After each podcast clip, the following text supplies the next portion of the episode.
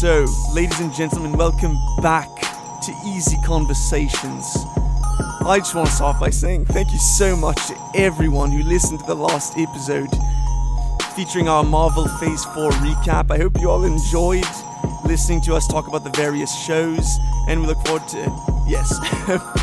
so, now for episode 66 of Easy Conversations, I'm extremely excited, of course, to be back in the studio virtually with the homie Matt. Say what's up to the people.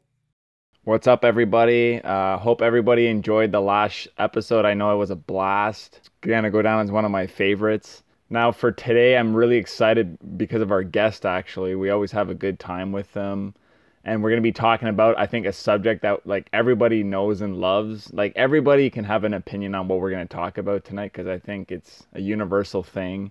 So, um, Eric, I'll let you introduce our guest and then get rolling.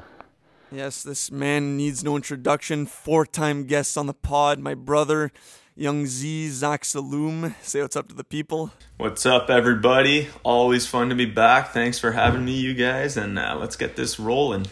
Yeah, it's fitting that we have you on for this one there. You're uh, well versed in our topic for today's episode. So, we're going to be talking about comedy TV shows in this one. So, a lot of shows that we can get into, but first, we'll bring it back a little bit to Zach, I'll throw it out to you first. What was the first comedy TV show that you remember watching and really finding just hilarious and laughing your butt off watching? Well, excluding all the Disney shows that I watched as a kid, because I don't think we really want to go too deep into those, the first adult comedy show that I really loved was uh, Seinfeld, which I think is uh, very common for a lot of people especially since that was a show that our parents watched, so they kind of introduced us, and that would be a, very similar for people of our generation. But uh, yeah, that show just killed me as a kid. It was hilarious. So many great characters and great storylines. I mean, you guys obviously know the show very well, so I don't need to explain it to you guys, but that's really the first one that I can remember really enjoying as a younger teen and kid. I'll just add on that, like me too. It's Seinfeld there, and uh, I want to say, yes, I agree that a lot of people watched Seinfeld, but I think like out of our age groups, Zach and I like were we didn't know that many people who watched Seinfeld, like especially at the age that we did. I think people got onto that show a little later. Like we watched it fairly young. I think I was like 12 or 13 when I started watching it. I remember like our parents wouldn't show us every episode there. Like when there was some really um, more adult content, like we'd skip those episodes. And one I can think of specifically is the mango episode where that like fuels their sex drives in the uh, yeah. within their relationships and stuff yeah, Seinfeld is the one that got the ball rolling for for me too. There, like Zach, you and I both had like the same upbringing in comedy. Disney shows, like you said, I couldn't remember one that really made me laugh that much there, but Seinfeld was yeah. the OG. What about you, Matt?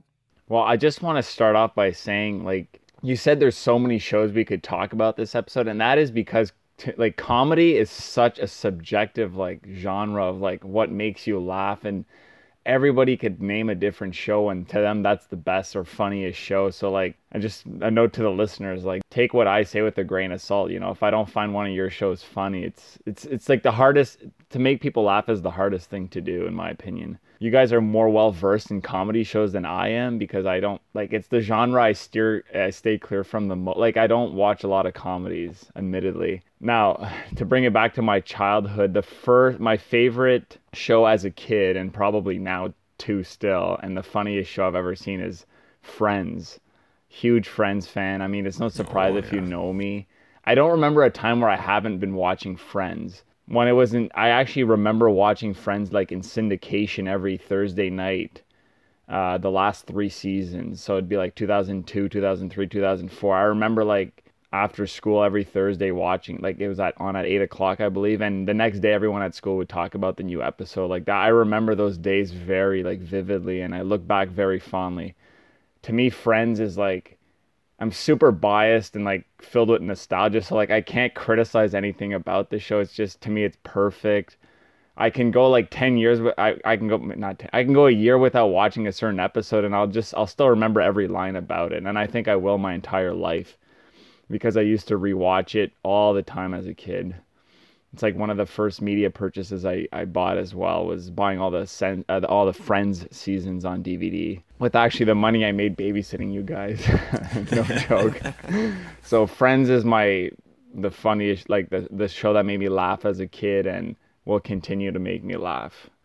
So super basic answer, but like it's it has to be t- mentioned. It's I don't know. It's perfect for me watching Seinfeld babysitting us and then going to HMV buying Friends to watch at home. Classic. Like those are the big two I think Friends and Seinfeld yeah. for all three of us I want to say. Yeah. And yeah, Friends like our introduction or how I remember it anyways was like our cousin Sarah was a big Friends fan and when we'd go to their house we'd be watching Friends and I remember the first season we got was season 9 and not having seen like the whole um, build up to season nine, we didn't really know like what the character dynamics were. And I think season nine opens with like Joey proposing to Rachel. Yeah. And then we yes. we went back and bought all of the other seasons and watched them in succession. Like we never watched them on Thursday nights when they aired. Yeah, too young for that. Yeah, too young for that. And I don't know if the show had finished the series had ended by the time that we bought all the seasons there, but it was nice to go back and be able to just rip through them. Like that was the first show I remember binging as a, a younger kid. Because Seinfeld, we just watch like random episodes, mm-hmm. and um, there isn't as much of a story in Seinfeld, right? Like you can just throw on any episode mm-hmm. and just immerse yourself into that world. Yeah. But same with Friends too. Like even though there is a story, you can just whenever you catch like a show like halfway through the episode on TV, you're gonna finish the episode and like it's same with you, Matt. If even if I haven't seen these episodes in years, like I can still quote it off the top. Like even last night, Andy and I were watching some random episodes there, and I was just quoting them, and like had to just contain myself to not quote like many of the scenes, right? Yeah. Like just enjoy the episode, but it's it's a classic for sure. And and I just want to touch on Seinfeld because I I brought it like I mentioned in the summer episode, Eric, when I said you guys introduced me to Seinfeld when I was babysitting you that's 100% true. Like I was always on the Friends side of the Friends versus Seinfeld debate. But honestly, watching Seinfeld like with while babysitting would like it really got me into the show, and then I had to buy all the all of those seasons on DVD. Arguably, I think Seinfeld has better, much better writing than Friends. Like it's more clever. I can't believe I just said that, but like if I'm being objective, like Seinfeld is extremely clever in its like people say it's a show about nothing. That's completely. It's a show about like there's everything in Seinfeld. Like little, even though it appears like it's about nothing, no, it's actually about everything in life.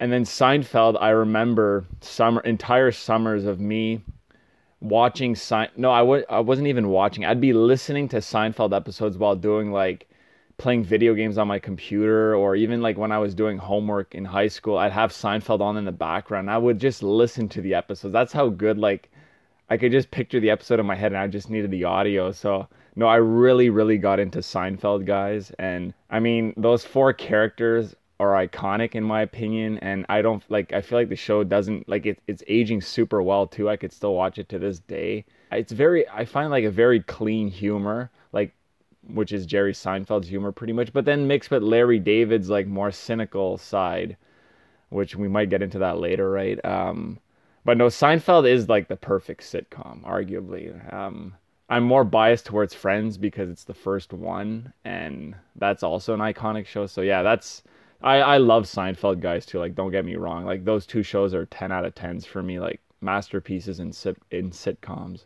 Yeah, no, I can see. Uh, I can see what you're trying to say though about Seinfeld. Like, it definitely it makes you think a little bit more. Like Friends, I feel like it's more just like not slapstick at all. Like it's it also like great dialogue and that's how they make you laugh there. But Seinfeld definitely more clever in its mm. way. Like you you really have to focus. Where Friends you can just like kind of turn your brain like half off and still like it'll just kill you. Like I'm a huge Friends fan too, so I know what you mean, mm-hmm. and I know how like they're very similar, but they also have like a lot of differences. But they're both like fantastic comedies.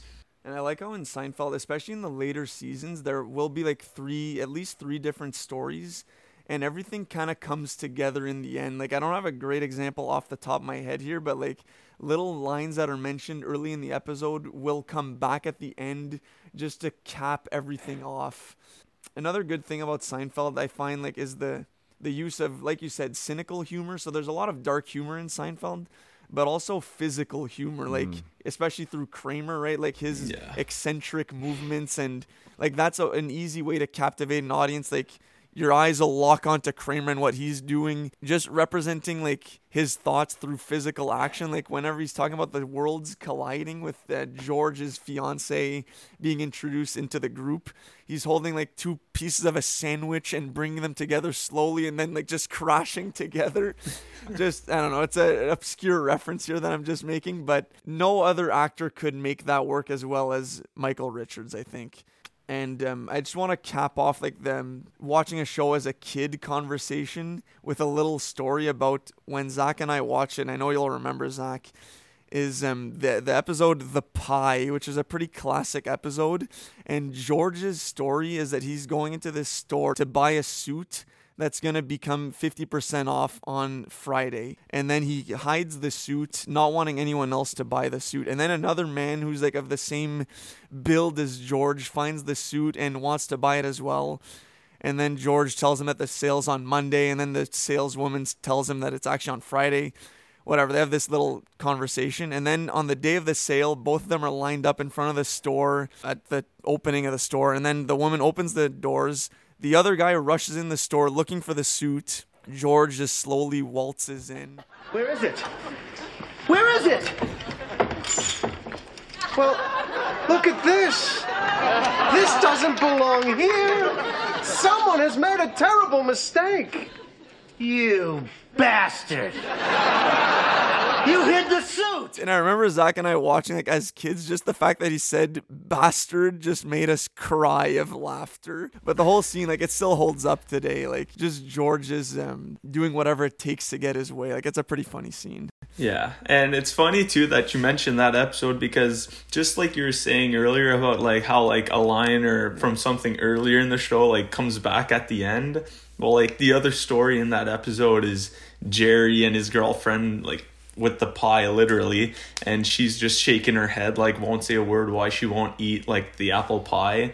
And then like their story fizzle like everything like gets concluded and then it comes back to George at the end of this episode when like he's doing the interview and he doesn't want to take the chocolate dessert because the guy he hid the suit from is the chef and he clearly did something to the to the pie so George just does the same thing that happens in Jerry's story he's just shaking his head not giving a reason Look, I'm gonna get you for this. I don't know how, but I am gonna get you. You are gonna pay. Great catch. just little things like that how something's happening at the beginning of the episode in the other story and then it just comes back there it just goes full circle it's uh, it's hilarious And I think those moments like elevate Seinfeld above Friends. I can't believe I'm saying that, but I mean, if I want to be objective, like there's so many little moments like that in Seinfeld that like push it over the like that's what puts Seinfeld in another level, another like in the upper echelon of in the Mount Rushmore of TV sitcoms. Like, uh, there's so many iconic ep- like people, even people that don't really watch Seinfeld know of like the famous episodes or moments, like the contest or like the opposite. I don't know, like Even like Festivus has become like a Yeah. national Yeah. holiday Good pretty point. much. oh, Um, that just reminded me of like George's parents. Like, I, we're I not gonna know, get me too, I was yet, thinking like, the same. oh, perfect. Seinfeld has perfect casting too. Like, oh my god oh, can make so a- many great B characters in that show it's unbelievable I think people that like people know Newman from Seinfeld, even if you don't even watch Seinfeld, you like because you've seen clips on TV. And I think when a show attains that level of like being in the like in the American zeitgeist or like in like iconic status in culture, basically, when people can recognize a show and not having really seen it. And I'd love to just like we this whole episode could be about Seinfeld and we'd find Oh, stuff to talk about. We'd go through like every season, but uh I don't know. There's some episodes that are like very simple, like the Chinese restaurant in season two. I think it's like the yeah simplest premise in the world. I don't know. I find I like it. I know oh yeah it just makes me laugh. Like they're the whole episode, they're just waiting to like for their table. I don't know. I love I love episodes like that. Or there's the episode where like they're all waiting in the lines. I I forget what it's called. The movie maybe like they're all waiting in line for the mm-hmm. movies, and like Yeah. that the interconnecting storylines there. Yeah. Or the episode when they're on where Jerry and Elaine are on the airplane. I don't Oh, know yeah, what, that's what classic. like the airport. Ah, I can't remember the names anymore. I'm pretty sure it's the airport. Yeah, Or those are. Classic. is it? classic. And also, like when they're coming back and they're coming with in the limo with like the Oh. the two like Nazi. yes, I, And that's actually, a, that's the same actress who plays the girl who doesn't eat the pie, right? I'm pretty sure Right, who plays yeah. the two. It is. There's like six around, characters that end Yeah. up playing two different. Uh, there are six actors that play two different, like quick one episode can or not cameos, just characters. Yeah, that's funny. It's all coming full circle. Yeah. There's one other thing I wanted to mention, which is like I don't, I can't think of any other show that has like a character like this. It's uh, Kramer's friend that keeps popping up, but doesn't actually have an actor. Bob Sacamano or Bob Yeah. Kaz. Yeah, yeah, yeah. Oh, like Bob keeps keeps like bringing him up and you know he's gonna talk about him whenever there's like yeah you know my friend but like something ridiculous is going on and like you never see him but you know like quite a bit about him just because he's always like either he's selling like fake uh, like animal hats there that that are super cheap or yeah or he got like uh, rabies from a Yeah, dog yeah and That's what I was thinking of too. She's got rabies, just like my friend Bob Sacamano. And and Seinfeld Seinfeld does this things that does this thing that I love in like any comedy movie or show is like when characters get into a conversation. Well, let me give you an example. It'll be easier. The episode where Jerry and George are in Los Angeles to look for Kramer, and they're in their hotel room, and George is having an argument with the or tell instructing the maid how he wants his bed prepared in the morning, like tuck or no tuck. But like the conversation starts derailing so much to the point where George is convinced that he's pissed her off so much that like she won't do what he says. Like he's he's he gets more paranoid and, and Jerry does the same thing in an episode where he wants to have um, a wake up call for the marathon runner at the hotel, but like he's so insistent that he convinces himself that oh no they have it up for me. It's like he's paranoid that they won't do the wake up call anymore. And I think Seinfeld Yeah. does that a lot where everything starts off like peachy smooth, but then like they just end up being like they end up defeating their own uh, like a tragic hero like defeating his own fate by just like saying too much or whatever. I don't know if you're uh understanding what I'm trying to say. yeah i know exactly what you Yeah, mean like they just they're the cause of their own demise, you know, and that happens in every episode and it's just it's gold to me. To me like that's one of the best things about Seinfeld is just the outrageous situations they they themselves put themselves through. Um Yeah, and especially with that that um, example you brought with Jerry with the marathon runner, and it's I like I actually saw that episode not too long ago, and it's so funny too because like when he hangs up the phone with the wake up service call, he's like he's not he's such a bad actor. He's like, how do I get? He's like you could tell in his face it's so like not fake, but it's just it just makes it that much funnier. yeah, I remember Yeah, that. no, it's gold. And that's what's great too. Like they, they even acknowledge how Jerry's a bad actor within the show when they're filming like their own show in the show, right? Like when Jor- Jerry and George are writing their own show about nothing, and they say like he can't act. That's Seinfeld. Yeah. they're very self-aware, and that's another thing I love about that show. Just like the situations they find themselves in, like it's they kind of act how sometimes we would want to act in those situations, but because we have better social skills and like also don't want to make be in those uncomfortable situations, we might just say like, okay, I'll just keep this to myself. Whereas they'll like go over the edge, and especially George, I think will really push it more than other characters. Oh, it's just great stuff. some like quotes from the show have like gone into our vocabulary and i don't think some people would even realize it came from seinfeld well i mean at least in my opinion like like saying i like not that there's anything wrong with that uh, that's something i'll mm, like yeah. catch myself saying a lot because of that Oh, yeah. specific episode i don't know just stuff like that that's entered our culture yeah. and the younger generations might not realize where it's from. Like I think that's going to be us when we're old, when we're middle age. We're going to be quoting Seinfeld, and young kids are going to be like shaking their heads, like, "What are you guys talking about?" Yeah. like you had to be there, or Absolutely. yeah. Gotta watch the reruns, kids, or stream them because reruns won't be a thing then. Yeah. right? Isn't that a little time. sad? And like spe- speaking of like reruns, actually no, this wasn't reruns, but another show I remember watching eh, during high school and at that time, like in like on TV every week was The Office. And I, I pains me to admit this, but like The Office is a show I've never seen. I haven't seen all the episodes. Like I, I don't know. I'm dropping the ball on this one, and you know what? That might be the next show I, I watch from start to finish.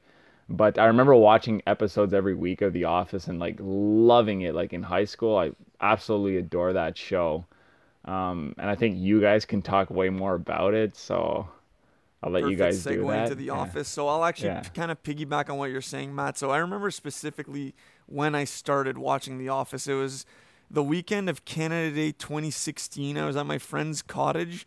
Like the morning after, we were all leaving that day, and everyone wouldn't stop quoting The Office and talking about. it. I was like, I f- and I honestly they kept like taking jabs at me that I hadn't seen it. They're like, "Oh, you gotta watch." I'm like, I swear you guys are all overhyping this show just because I haven't seen it. Like, there's no way it's this funny. So first thing I did when I got home, I'm like, I'm watching the show, and I was hooked from the start. I crushed the whole season, and if not that day, like the next day I finished it up. It's only like six episodes, but like from there on out, I'm like, yep, they they knew what they were talking about, and I was in the wrong for not having seen the show because I've now seen it from start to finish, like at least five times Oh my god. and I've seen multiple seasons more than that. Like I'm actually on another rerun right now, and I have three episodes left for season nine, and it's just an amazing show. Like I was never a huge Steve Carell fan before The Office. Michael Gary Scott, and we'll talk about this later, is like one of the best TV show characters of all time, in my opinion. Steals every scene. I don't know how these people got anything done on set with him. and I'm, I heard that they had to film scenes of him just alone and then they filmed their the other actors' reactions with him not in the scene, and just like mash the two together, like of cutaways of the actors reacting to what he's saying, but they actually didn't film it with him, which is insane. And just like what I love about it is, it really has that rewatchability where you'll pick up little things on every single rerun. Like on re rewatching it this time, there are some lines that I had never caught before because they're so subtle. Like a quick camera pan to a character, like just giving a look to the camera or reacting to something, um, mumbling a little line. It's unreal. The strength of the show is the cast, like how well they interact with one another. And I'll just throw it over to Zach as well. They're like, what a show. Yeah, I was just itching to say some things on The Office. Yeah, no, absolutely one of my favorite shows. And you said it really well, Eric. Like the cast is so good because like the first time you watch it, you're focused on Michael because he's so like in your face and he's hilarious. And Dwight is right there with him, Jim, like the main guys, those are the ones you're focusing on. But as you rewatch it, you're picking up things that like the like the the side characters are saying, like the ones that don't have as many lines, and they're just like getting in there with like quick little quips in there. And it's hilarious. Or just like subtle little movements. Like like I know me and Eric were talking about this the other day. Like in one of the episodes they're talking about how um Meredith has uh herpes or like she had herpes Had herpes. so so then like one of the characters as Meredith enters the break room, she like takes in a deep breath and then just walks out of the room and like gasps like she couldn't breathe the same air. Like little stuff like that is just hilarious. And like that's a little more obvious. Like you obviously pick it up. Once you realize how like other characters dislike others, they do a lot more things like that that are just less like they're very low key and it's hilarious. But uh, yeah, no, as similar to Eric, like when I started watching it, I think I watched the first season like in the same day because, like he said, it was just six episodes, and like a lot of people get turned off by the show by the first episode or the first two episodes because there's a lot of cringy stuff going on, and like some people can't handle that. It's right up my alley. I think it's hilarious. Usually, people either get hooked right away or they just can't watch it, and then they, it stops there. So it also has the no laugh track, right? Like the Yep. to me when I first watched it, that's what really captivated me, and which uh, could also turn people off at the same time is like the the deadpanness of like having no laugh track because that's all I was used to from Friends and Seinfeld. This one, I'm like, okay, well, it's completely different. It's it's deadpan. That's how I best describe it. And the stuff like mm-hmm. Michael would say, I'm like, oh my god. I, I thought it was hilarious, but I, I you show that now to people, I don't. That's a whole different conversation. But like, could you get away with saying half of, of some of what he said? I don't yeah, know. no, that's a very good point because a lot of things like that would not fly, and that's like very common in a lot of shows. Like, True. like we could go on and on and about different shows. Like even just like in early two thousand shows or like late two thousand, Yeah. ah, maybe not late two Early there, but yeah, early nineties, early two thousands. Like a lot of things that fly back then, or back then, like ten years ago, wouldn't really uh, be that appropriate these days. Yeah, a perfect example of that is Married with Children, which I'm a huge fan of. But that show, I'm shocked they got away with that much back then because it's very like I find it very like sexual and it's very raw in my opinion and like I don't know. What are you guys' thoughts on Married with Children? I really haven't seen enough of that show. Like I've seen a few episodes here and there, and like every episode I've seen, there's like a lot of sexism in there. Like um, Ed O'Neill against his wife, just like ev almost all of his comments were just like chirps to his wife. Yep. It's like man. Anyways, I don't know. I really haven't seen enough to fully comment on that show there. I don't think I've seen like I couldn't remember seeing one episode of that show, but I love Ed O'Neill. Like I'm a big Modern Family guy, so I definitely should watch it because it's like I really like that actor. Married with Children is is amazing. It's great, but it does admittedly get repetitive. Like there's over 10 seasons. And there's the ongoing joke of Al, which is Ed O'Neill's character. Al and Peg like Al never wants to have sex with Peg. Like it's an ongoing thing. Like he doesn't want to have he doesn't want to sleep with her and she's always forcing him to like do it and that's like reverses the situation in every sitcom, right? Like usually it's the other way around and it's an ongoing thing and Kelly the daughter like always having boyfriends and it, gets repetitive but uh, uh, to me it's gold. I, I only discovered married with children later in life like in the last five years. Like i found all the seasons for like $30 in one big box.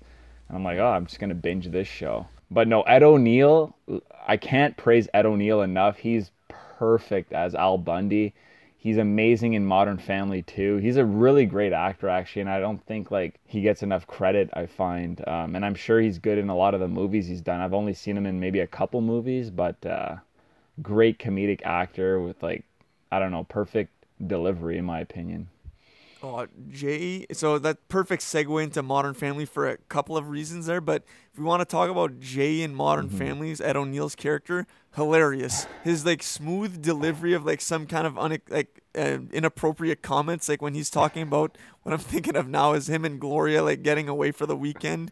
He's just talking to the camera like, "Oh yeah, we got Manny tied up in the backyard like to a pole or something like he's a dog." pretty funny. Like obviously he's kidding there, but like and also another reason why it's a good segue to Modern Family is I love that show early on, but I find that it does get quite repetitive. Like the storylines are often centered around like the spouse not willing to admit that they're in the wrong and going to extreme lengths to prove they're right to their um significant other, which like it is hilarious at first, but then after like five, six seasons of that, it does get old in my opinion. But I think the cast is really good. Like Phil Dunphy, Claire's super funny too. Like really does a great job. Uh, Julie Bowen, super good as Claire. Eric Stonestreet as Cam as well. Like he was one of my favorite characters. I think Oh, yeah. like in the early seasons he's one of the best, but then like I think Phil stays the most consistent. Even Jay, like I'd say those two are the, Yeah. the best, but Cam is really good as well. Gloria is really funny too, and she'd fall under like a lot of physical comedy as well, like just how she acts and uh, how she pronounces or mispronounces a lot of expressions and words and stuff. But no, that's a great cast as well. Uh, Modern Family, really good show. Doesn't crack the top five for me due to its um, like I said, like gets a little repetitive and stale. But overall, like it's a great show to throw on like three, four, five episodes there. Mm-hmm. Yeah, no, the cast, like you said, is very strong, and even the kids, they all have like their moments. Like Manny, when he's really young, is one of the fa- one of my favorite episodes, and as he gets older, he kind of loses his touch because then he's just like mm-hmm. a nerdy like kid. Like when he was a kid, he was like a ten year old who looked who was acting like a 40 year old so it was hilarious and even like they made like references to that like I like I remember Claire like, "Are you sure you're nine years old?" Or like he'd be like surprised, or like when he's talking to a woman online and they end up like making a blind date with each other. And then she shows up to the door and she's like a fully grown woman and she can't believe that Manny's like 10 years old. It's pretty funny. I couldn't agree more with you guys saying like the first like the initial the first few seasons are the best and a lot of shows suffer from that problem. And yes, when the kids are all younger is when it's at its prime in my opinion. Like I don't know, yeah. as they age and as the kids get more involved, I don't know, I found it it went downhill kind of like another show in my opinion that went downhill as the seasons were going on was like Big Bang Theory. The first four seasons is like where the meat is of the show, like when they were more nerds and after they started introducing all the girlfriends, the show went to a different direction and arguably for the better maybe in some people's opinions, but for me I like like that early on nerdy stuff that the boys were doing when it was just about like obscure references and I don't know. I think a lot of shows suffer though from like the the high of the initial few seasons and then like okay how do we keep how do we keep the magic going? Great comparison for two like diff in two different situations but they all have like a similarity in that like we like seeing these characters be immature a little bit and then when they start to grow up we lose interest like ah like we don't want to see them just behave normally. Yeah, yeah. Right? Like Manny acting like a 40 year old when he's nine is hilarious because that's so uncommon. But then when he's just kind of like a normal teenager, it's like we really lose interest in that. We don't want to see. Or even like with Luke and all of them, all the other kids, like yeah. you said, when they start growing up, mm-hmm. it's maybe too relatable and not funny. And then like I haven't really seen Big Bang Theory, so I can't speak to that. But I do think that there is a a commonality yeah. there in that like them growing up is not as interesting as hmm. like seeing nerds or like yeah, anyways people who are really into whatever they're into in Big Bang Theory. Like I haven't seen enough to comment, but that's exactly my point. Is we want to see the more unrealistic stuff. Well, especially in Big Bang, like when they were like couldn't even talk to a girl and like that comedy was gold and that's the reason big bang theory has like 11 seasons or whatever it was because of that the strength of the first few seasons but modern family i love that show too I remember when it like premiered, like watching every like first season, second season every week. Like I was following Modern Family very consistently, but then I just fell off because I don't know. Maybe I, I got too repetitive or I missed a missed too many episodes in a row. But Phil and Cameron are my favorite, 100%. But now Jay, like now that you mentioned, like I don't know, Ed O'Neill is is so good at his job that he makes it look easy. So it's like he's always good. Yeah, I don't know. Yeah, no, Phil definitely my favorite too. But just like Matt, you said it a couple of times now. Like you've seen shows like weekly, like when they're coming out, and the the only time I can think of that happening for me and maybe for you too, Eric, like for a comedy show, was with uh, How I Met Your Mother, like another show that I loved, absolutely loved. Like the first, not just like the first couple, like the first six seasons were absolute gold in my mind. Yeah. Like it was just like there's all like maybe if they had like a couple of sloppy episodes, they'd they'd fire back with some just like terrific stuff. But uh, so that was the the only show I can remember like tuning in weekly to watch. And unfortunately for us, it like we started tuning in weekly at like the seventh season where it like started going downhill. So like we still liked it, but at that point too, we we felt like we had enough and we were just waiting for them to get on with it. Like all right are we actually going to see this woman that is supposed to be your wife and mother and the mother of your kids? And then it just and they kept delaying it and like trying to stretch it out. Like they couldn't sustain what they had at the beginning. The characters were getting ridiculous. Like they took one of the greatest characters in barney stinson who was like one of my all-time favorites and they just butchered the hell out of him. Like he was absolutely horrible by the end of the show. Uh, it was sad to see because Neil Patrick Harris did such an amazing job of being like the womanizing, like perfect. Yeah, it was just it was too bad to see. Well, like you just took all the words out of my mouth. Like I could have said the exact same thing verbatim. Couldn't agree more with that analysis. How much your mother like could have went down for me as like a top five, no, like a hundred percent show had it not been for what happened to the characters in in the story. Extremely disappointing ending. I'll compare it to a Game of Thrones esque show where mm. it started off so good. I remember when we bought the first seasons, we were just crying, laughing, watching these episodes. So original and like yeah, in Bar- like in How Met Your Mother, there are a lot of templates for the characters that are exactly like in Friends. Like Ted is your Ross, Robin Yep. is your Rachel, Marshall and Lily are like your Chandler and Monica, and then Barney is your Joey, and they just omitted the Phoebe Buffay character. And Barney, I think, is much better than Joey.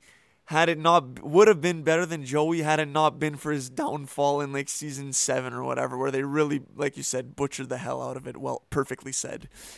Joey stays consistent and is amazing. For that reason, would get the edge, I would say overall. Mm-hmm. I don't think they knew where they were going, and they just wanted to add like little stories, filler girlfriends for Ted who were just god awful, like Janine or something like Jeanette. I don't even know if I remember. Jeanette, yeah. yeah, one of the worst characters on that show or in any comedy show. Mm. Just there's no reason why Ted would have been dating this train wreck of a girl. Don't need to get into her more than that there, but yeah, it's just it's a damn shame what happened with that show. But I'll still remember like the good of it. I say like more than 50% of the show is really good, so I look back like I'll watch those episodes for sure. But like I said, it's like a Game of Thrones situation where I've only seen the last season once. I don't even know if I'll watch the finale again. It's so bad, but I can't see myself putting putting myself through that again. Like I was so disappointed with that entire season. The whole point, the whole season leads up to Barney and Robin's wedding, all for them to get divorced in the finale. Like what the hell is going on here? Why would you? Ugh. it's yeah ridiculous. They get married in the the before last episode, and then like Yeah. you just said divorced in the next. Wow. it was- Spoiler, but uh, I did Yeah, not know that. Yeah, yeah no, it's so disappointing. And then, yeah, I I don't even want to talk about the. Like you said, we could focus on the good of it because there was like some amazing episodes, like quick and like some great cameos to her, like great other characters that were introduced, like um the Arthur Hobbs, the boss, who's um Better Call Saul, that actor there. He was a great character that kept coming back into the show. Uh, but no, they had they had a lot of good going on, and then they just took it too far. Like I think that's what some shows they get so hooked on. Like oh, we got we got the fans going. They don't want to end it, but sometimes like if you want to save your show, just cut it off and then just let people remember it for all the great that it had. and rarely sh- do shows ever do that because you don't know you're you think you've reached a high you're gonna you think you're gonna keep going in an upward like incline. And how I, i'm so glad i'd never finished how i met your mother because i remember watching that every week too when it came out.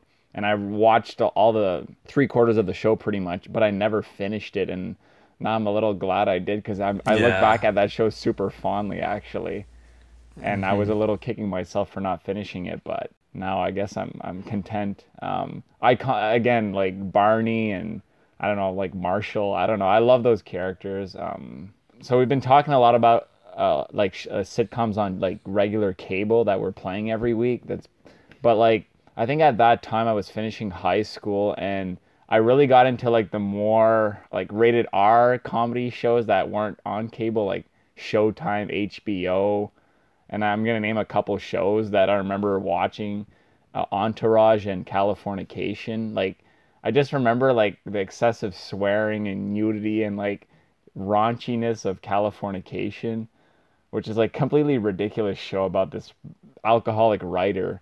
And but like every every episode, there's just like debauchery in that show and entourage i don't know if you could it's like a drama comedy like to me it's a comedy because Yeah. it's hilarious but like I don't know, another show too that may have veered off near the end, but getting into more like adult HBO esque comedies. I don't know if you guys have like a couple example of those that you like, but those are mine.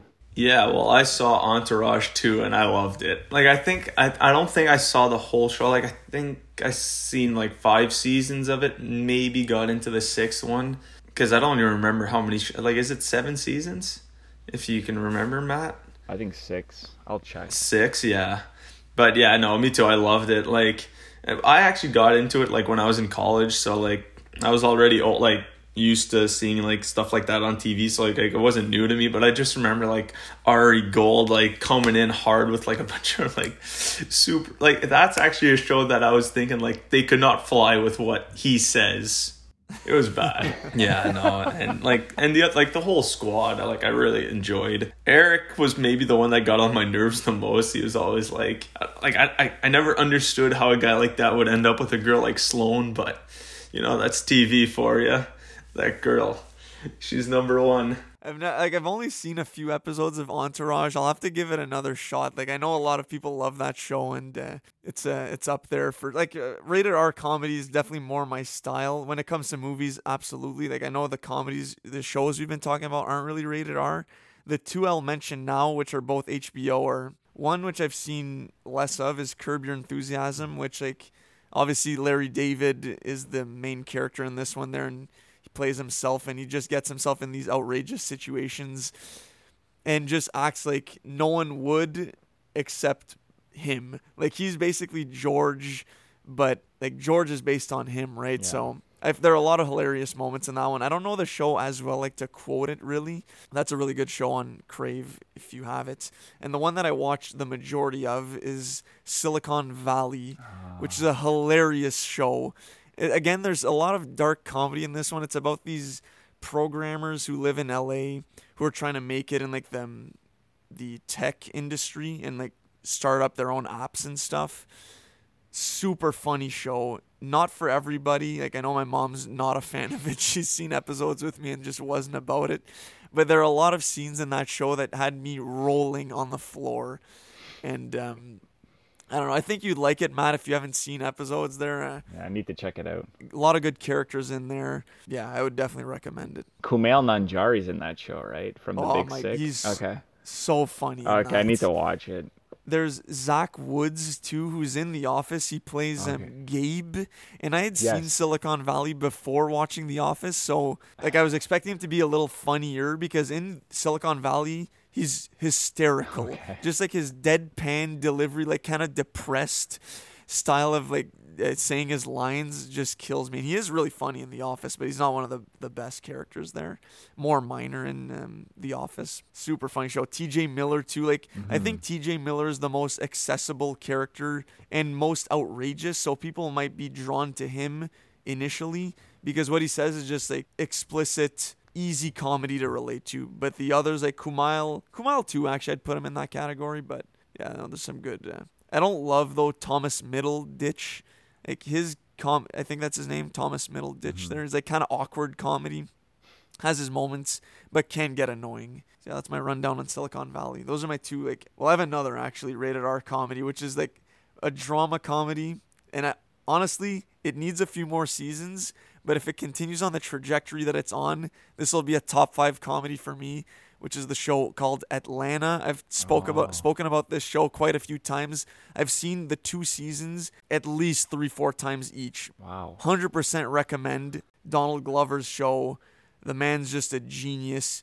So this the show is about a he plays a Princeton dropout and becomes his rapper cousin's manager as they navigate through his career as a rapper, like through the struggle and then newfound fame, and just the dynamic between the two of them and the members in their their entourage, if you will. And um, it's just such an original show. The cast is fantastic. Like that's what introduced me to Lakeith Stanfield, incredible actor. His character is one of the best on the show as Darius. Such a unique character and like kind of mystical about him. Yeah, just really funny. I would definitely recommend. Zach, I know you've seen a few episodes with me there. Uh, I'd recommend watching the whole show. And Matt, hundred percent. If you haven't seen any of it, like I would, I would get on Atlanta, no doubt.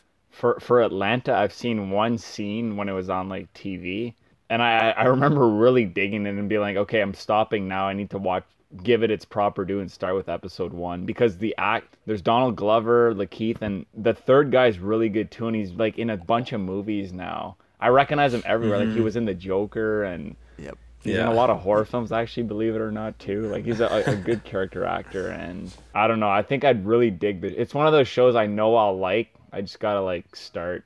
Yeah, Yeah, start Brian from the beginning. Tyree Henry. Ah, He's okay. super funny, man. Like low key, delivers his lines perfectly, and Mm-hmm. like he plays like a cool rapper, but also like has his own struggle as well. Like deals with anxiety of like newfound fame. Like they have a lot of important themes in that show as well. Like like um, navigating through America as a black man as well, and like some of the pressures felt and like the stereotypes they fall under. And um, no, like it's it's a really smart show, and hes- I'm hesitant to just label it as a comedy because like it's also really a drama and like has some like I said serious themes.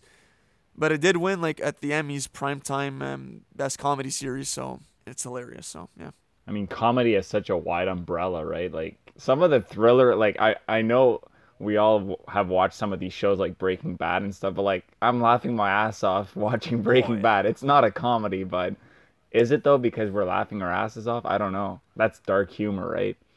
But actual comedies, and I'm just gonna rattle these off. I personally have never gotten into these shows, but I know how popular they are, and I'm gonna name three shows: Parks and Recreation, Community, and Brooklyn Nine Nine. Complete blind spots for me. All in our wheelhouse. Like That's three what I shows. I was like itching to talk about because I love all three of those shows. Oh, I know, complete blind spots for me. But no, you guys go ahead. It's funny that you bring up Community because that's a perfect segue from Atlanta, like the show that um, Donald Glover came out of, like as an actor, really. And that was like also another show that not started great, like it had like four, f- five great seasons, and then the sixth one, the last one, is god awful, horrible. And it was too bad to see. Like Donald Glover left the show midway through season five. Chevy Chase left after season four, and like that's a different story because like he was like the him and the writers had a lot of problems. So like his character, who like started off as the funniest character, went like very downhill because they were just like butchering him by like giving him terrible lines and horrible storylines, and it was it was pretty obvious that they had there's conflict there because they just completely ruined him. But it's such a, a unique show in a sense because like it's such an old group that are all going to community college you wouldn't see that kind of dynamic between like an 18 year old and like a mid 40s guy like hanging out together every day doing the same things together. And then you could see how diff- like how differently they react to same situations. Like someone who's like wor- been in the workforce and like seen a lot more is like oh that's not a big deal. Meanwhile a kid will react like completely differently. And little things like that how each situation is different for all the characters going through the same thing. Like i just found it like they did such a great job of giving all the characters like a different not voice but just like different way of reacting to everything and it just turned out really funny. Okay, so perfect uh, point that you just made there about like the diversity of the cast. So me, when I was first introduced to Community, dismissed it completely just based on like what it looked like. For me, it made no sense how like all these people would be hanging out together, and it just looked downright ridiculous. But I think it does a really good job at showcasing how like all these people who wanted a second chance at life came together even though they're all from different walks of life. They came together in this community college which represents like you don't know what you want in life. You may be at a different point in your life and like trying to I don't know, reset or whatever. And it does Yeah. like that dynamic of an 18 year old and a 40 year old interacting didn't make sense to me at the time when I started watching that show. But now being in the workforce, being a little younger, and having friends who are in their 40s, like makes total sense to me now.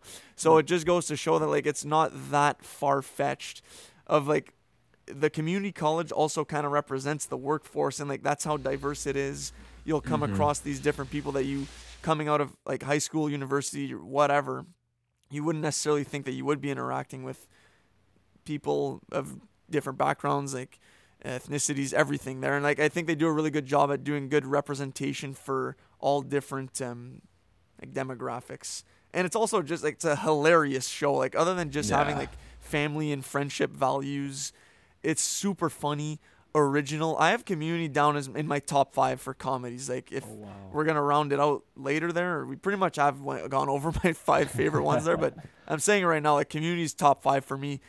It sucks. Like you said zach season six is i haven't i've never even seen the whole season six. I tried getting into it three times just couldn't. It's terrible. But mm-hmm. seasons one through five are gold. Even like five kind of dips there's And a few episodes yeah it takes it but you like the Pierce character, so played by Chevy Chase.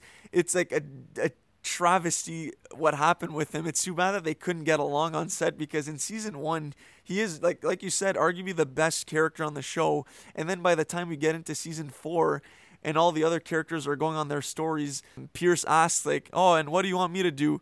And then Jeff turns around and just says like, Stay alive. Or don't. I'm on it.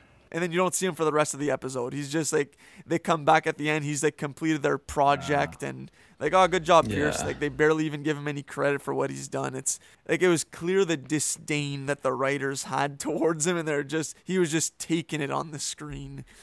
But like Troy Barnes, so that's like I think uh, Donald Glover's breakout role on Community. He just gets better as the seasons go on. Matt, I'd 100% recommend Community. Like out of the three shows you just named, Parks and Rec, which I know Zach will touch on, and Brooklyn, I'd say like go for Community first. It, All right. As you start to get familiar with the characters, they only get better with time for the most part. And like just the concepts that they have in their episodes, like you'll never see anything like this on another show. Like the Oh. The um the themes for specific episodes are just so cool. I don't really want to spoil stuff for you there, but you'll know once you start watching them. Like it's so original. Yeah, like that's what I was gonna like jump in on too, like how they use like different like movies or like different themes and like they all put it in together into one episode and they just play off like all right if this situation was happening in a community college how it would play out they do it's it's so unique and then it's so funny at the same time you get hooked into the story like okay how is this going to end but also you're laughing throughout the entirety of the show it's uh, it's great All right, that's next on the list then. But the other two are good too. Just communities like edges them out. Okay. For me, yes. For me, for sure. Yeah, like it's tough because like I really enjoyed Community and I've probably seen it more than the other two shows.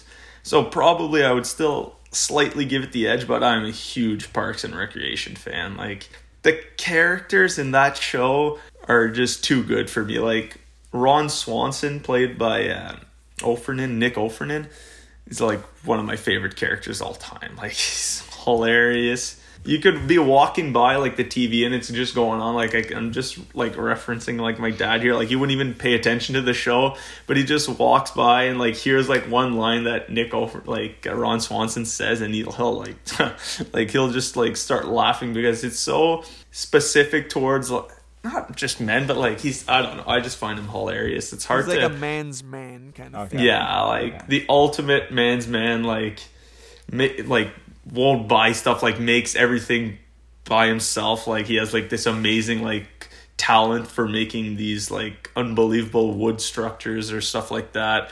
Only eats meat, like won't, will refuse to eat vegetables. like he'll have like a huge porterhouse steak with like bacon on the side and like whiskey and a cigar. It's just I don't know. I find him hilarious. But the show is the same creator as the, sh- the showrunners from The Office. They basically, like, the way they started, it was like, all right, The Office is like a public sector and the er, private sector, sorry. So then they wanted to, like, do like a public sector, like working in the government lifestyle and like taking some, like, as ridiculous as like the paper industry is, they're like, all right, let's take like the parks and then like make people that care like so much about it, even though like it's so low in like the food chain of the government, and then these people like live and die for it. Like the main character, Leslie Knope, played by um, wow, how am I blanking on this name? Amy Poehler. Yeah, Amy Poehler, thank you. Uh, she's like the ultimate government worker, like cares so much and like about the parks, which like seems ridiculous, but yeah, no, it's great. I, I don't want to give away too much, and like the rest of the cast is also amazing. Like you got uh, uh, Andy Scott, who's like hilarious in there. Uh, Rob Lowe, who's great too, and then Chris Pratt, who's just like he's the ultimate goofball, and he's he's really funny. So I think this is where Zach and I eh, kind of not completely disagree here, but aren't on the 100% same page. Like I'm not a huge Parks and Rec guy. I've I've seen enough episodes I think to have a sound opinion on it. I think it's it's a good I, I don't know if feel good is the best way to put it, but like you're like enjoying what you're seeing, but for me it never really made me laugh and maybe comparing it to The Office is unfair but I like it just never ha- I never had like a crazy laugh out loud moment watching that show. Like I think Ron Swanson, hundred percent in my opinion, was the best character on the show. He's really funny, and even Leslie Knope is super good as well. Even in just talking right now, like the cast is really good. I don't have a complaint about the characters and the story. It's just like the the comedy down to its core, like just didn't really do it for me. Like that's where like I, I would definitely put The Office above Parks and Rec, and that's why I said out of the three that you just mentioned, Community one. I'll even put I'll put Brooklyn two before we start talking about that show, and then Parks. But you know what? I think I'm in the minority here because out of all my friends too, they're all watching Parks and Rec now, and they all love it. Like you said, comedy, subjective. Not everyone's gonna find the same thing funny, and hey, I'll I'll stand on this hill alone like Boromir in Fellowship of the Ring and die if I must to say that I don't find Parks and Rec that funny. Yeah, everyone's got their own opinion. That's fine. But you're wrong. No, I'm. So you're saying you have like a contrarian opinion, Eric? Okay, I don't know about contrarian there. Like Okay. I'll say Yeah. I went in with an open mind, and it's. I don't think in watching it, I went into it thinking like this has to be as good as The Office because it's The Office's creators and stuff. Like it's just like I'll I'll watch an episode and be like, oh, yeah, like that was good, and even like the government stuff is relatable. Like the ones who are really into it, and like some that just you know, they'll do their job and punch out, and that's it. They're like they did a good job. Like it's it's a good show. Anyways, like I don't have that much more to say on Parks. Yeah. at this Well, time. if you want, you want to kick off what you'd uh, say about Brooklyn Nine Nine for people Yeah. who haven't seen it. Bro- Brooklyn is super funny. I think um, Andy Samberg. I don't know if he had a hand in creating that show there, but it's like a precinct in um, in Brooklyn. There, like they're all um, detectives and cops, and um, yeah, I mean they solve cases and fight crime. Again, very diverse cast in this one. I was kind of hooked from the start as soon as I saw it. I don't know really what to say about the show necessarily. I think it's a little go- there's some goofy comedy in there, also some witty quips and different styles of comedy. Like you got some sarcastic humor in like Rosa and like some dark humor in that character. I don't really know what to say on Brooklyn Nine Nine. Like just it's a funny show. Yeah. Yeah, I know what you mean. Like it's kind of hard to describe because all characters are like pretty unique. Like you got Charles Boyle played like uh, uh, Joe. Joe God. DiMaglio or something. No, no, no, Latruglio or Yeah, something yeah, like close. it's something strange. But anyways, um, he's uh, like the ultimate like suck up to Andy Samberg character. Like he'll do whatever he needs him to do. Like always got his back. Like always telling him he's the best at anything he does. Um, and then you got like yeah, like literally every character is very like unique in their own sense, and it, they just meshed really well together. My favorite character is the, the captain of the precinct. Dry humor, hilarious. He's basically like a robot. Like they make fun of him for like not showing any emotion, and like he delivers those parts like so well. Like he'll just be like dead face pan, like no emotion. Is like this is the happiest I've ever been in my life. That's exactly what I was thinking. when you're watching the show and you like you understand and you get the characters, like stuff like that is just like gold. But uh, yeah, like I know what you mean though. It's kind of hard to. It's like crazy like cop things happen and they have to solve it, but it's like it's realistic in some ways and then it's super unrealistic in others like okay like would this actually happen and i don't know they just make a they find a good way to make it work Here's a question: Is it the humor in Brooklyn Nine Nine? What what is it the most similar to? Like I'm have never seen an episode. Like what would you compare it to? Like the closest thing to like help me understand like if I'd like it. ah it's not Seinfeld. Like out of the shows No. we've talked about, like Yeah. is Friends. Like is that even? I don't know. Like there's there's No, more not diversity really. in the humor than Friends. So it's Yeah, over the top. honestly, it's a more over- tough- Yeah. Like is it outrageous or is it more smart? You have to pay attention more comedy. Where like I'd say it's it's probably more on the smart side than Okay. on the outrageous side. There's some But, uh, dumb humor though in there. Like they talk about like butts and stuff and like farts, but it's Yeah, also like- clever. Like it's not it's not lazy writing. Like the Okay. writing's really sharp. okay. Mm. and even like those jokes they'll add a little twist of originality to it as well. I don't know. It's it's its own thing. Like I couldn't even describe the show, so that just goes to show that Well, there aren't good. really many comparables for it. It's like if you like The Lonely Island, which Andy Samberg is a part of, right? Like not that there's singing really in it there, but it's just original and Yeah. um there definitely isn't a show on TV like it. Clearly, Yeah. if you can't really find a comparable for it. Well, that's good then. That's a great thing. Yeah.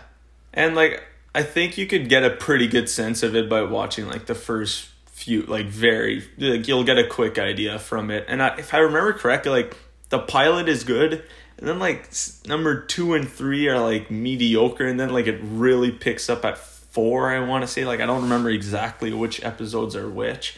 But I remember being like pilot was good and I was I wasn't sure and then when I watched I think it was episode 4 with um, Kid Cudi as a guest like Whoa. that ep- yeah No, no, he's episode seven. So He's yeah, I seven? think episode. F- I'm looking at it right now. Yeah, episode five Okay. with the vulture. I think that's a solid Oh, one. Like when yeah, he comes in yeah. for the first time, that's a great character. But a lot of comedy shows are like that. Like you do need to ease into it. Like you. You Yeah. can't just dismiss it after the first episode, even though you may not love the first one. I think you got to give it like at least three episodes for most shows and then like that's a good sample size like my three song theory on an album mm. if by the first if by the first three songs you're not hooked get out yeah i mean i definitely recommend brooklyn i think that's another show like i don't want this to become the theme here in what i'm saying but maybe overextends its stay like i'm i haven't watched the last few seasons out of like just losing interest in it a little bit Yeah, no, I wouldn't. I wouldn't put it in that category though. It, it was actually pretty funny. It's just like, I guess, kind of like a Modern Family. Like it's still funny the later episodes, but it's kind of similar. Like they're cops. Like how many stories can you possibly make before it starts kind of getting repetitive? So I put it more in that category where it's still funny. Like it still made me laugh, but it's nowhere near a How I Met Your Mother situation. And now I'm just looking at like the episodes for Brooklyn after episode five, like the Vulture episode. They're all classic. I would definitely recommend uh, Brooklyn, Matt, and to everyone else who hasn't seen it. It's a good show.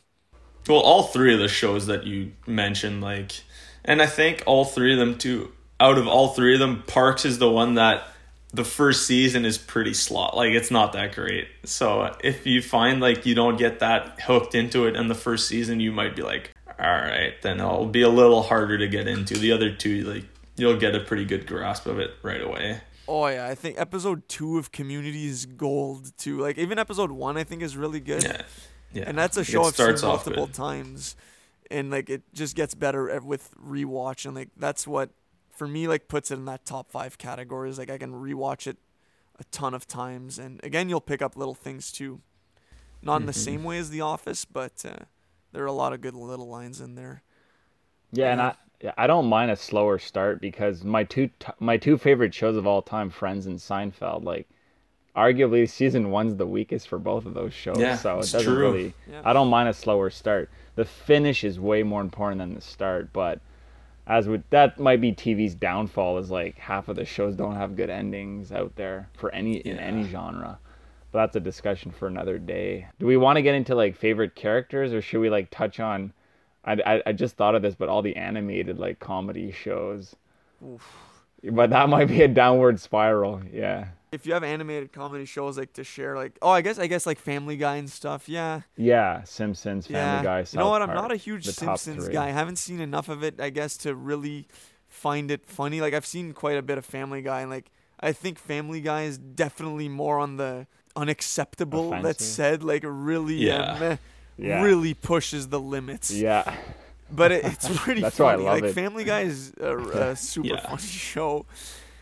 In infrequent doses though, like I don't. That's not a show I watch regularly. I'll throw on like every like few months, like even like half a year goes by, and I'll throw like six episodes on in a row, and like it's hilarious. But then you do need to take a little break for me, anyways. That's the only one I've really, really loved. Like I tried getting into Rick and Morty, and like kind of like a Parks and Rec. Like I didn't cry laughing once watching that show, and that's what it's got to do for me. Got to have me rolling. But, yeah, those like I don't know. Those are the animated shows I can think of. Yeah, just quickly, I'm a huge Family Guy fan. Like I'd put that above Simpsons and South Park.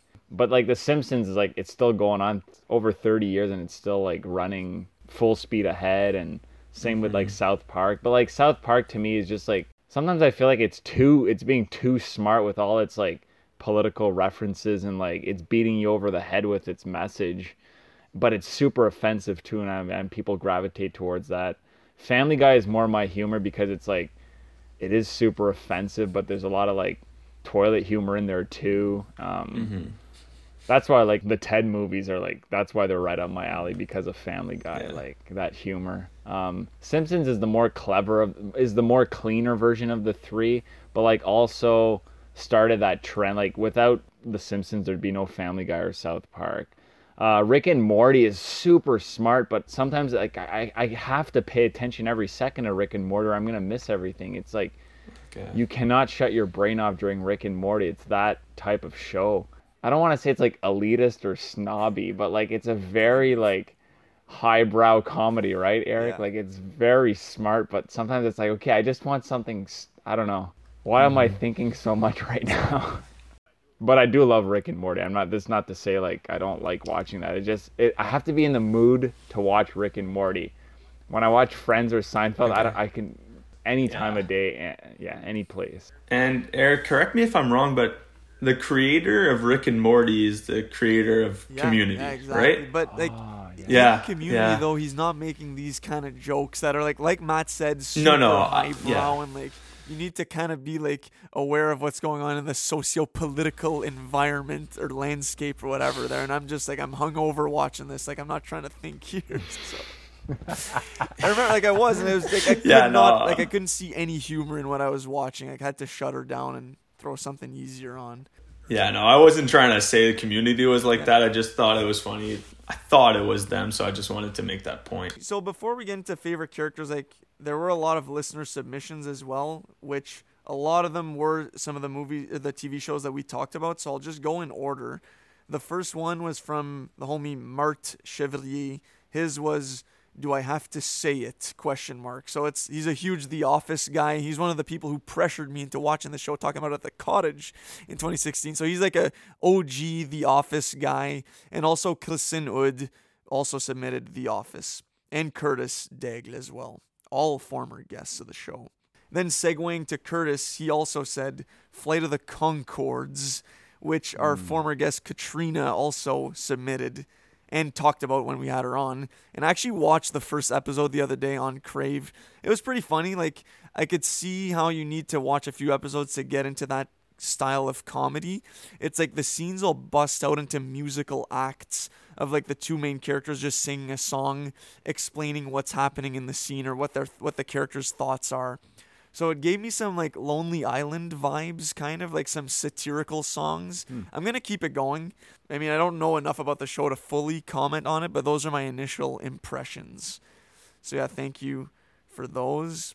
And then our aunt Nicole, she said Seinfeld, and our mom also said Seinfeld. So they're some of the OGs who introduced Seinfeld to us. Then Justin Mochtinger said Big Bang Theory. So Matt, Nice. know more about that one than us. Then Katrina, so she also said Flight of the Conchords, but said the show called The Extras, which is a UK show, and Arrested Development. Oh yeah, that's a big one. Arrested Development. Have either of you seen Like some Jason Arrested Bateman. Development? Or Yeah, some of it. And I have people that like try to push that like huge fans of the show like Matt, you gotta watch it because it's like uh Arrested Development reminds me of like Modern Family but like a more edgier like more daring humor than it and offensive. Okay. And like Michael Cera's in it and I heard he's like that's where he started and like well Jay it's all about Jason Bateman. I think as the main character, but no, I need to get into that show. Yeah, no, I, I never saw any of it, but it's funny that uh, you said the other one about the UK show, and it just made me think of a quick uh, British show that Eric, I know you watch as well, Matt. I don't know if you've heard of it, but it's called Lovesick. Hilarious, hilarious. It's a Netflix show. It's like three seasons. Honestly, huge sleepers. Like I, I don't even know. Like you saw it because you were in England. That's how you when started watching in it, or a few a few just- girls like were a big fan of it, and like they wouldn't stop talking about it. And then I watched some episodes with them, and then like brought it over to like Canada, and we watched it. There, Zach, you and I there, and uh, Yeah, no, like I, I, I don't, I don't want to get into it too much. Like, I just made me think of that when you were saying that because I know you're just reading off the, everyone's uh, shows there, but just that's a good plug in. If someone like, I'm not even gonna say anything about the show because I had no idea what it was, and I just started watching it and I loved it. So it's kind of one like if you got nothing else to watch, throw it on and it'll take you for uh, a Good, good call ride. because I was actually gonna say what like the main premise of the show is, but there's no, I won't. Good call. They'll just. So it's good to go into some shows completely blind and then you just see where it takes you. And uh, yeah, I, I'd recommend Lovesick as well. Like super easy watch, three seasons. The episodes are short. It's good stuff. Also rated R comedy. So if you want some um, Good to little know. just good I, stuff. I just read the premise actually on my Oh, phone. Matt, it come looked on. hilarious. I'm sorry. That's all good. The listeners like don't don't read up on it. Just, just throw it on Netflix and see what you think. But Matt, even though you know like what gets the ball rolling for the show, it does take some good turns and it's really funny. Okay. Would definitely recommend. Good. Good. yeah. So the next one is from Daniel Rolok. So he had three shows, two of which we've talked about. Community, Parks and Rec. So they're part of the holy trinity of three shows that Matt hasn't seen, would recommend. So good picks. And then the third one was 30 Rock. So Zach, I know you've just started ah, watching that show. I I only started watching the first episode yesterday. I'm definitely gonna keep it going.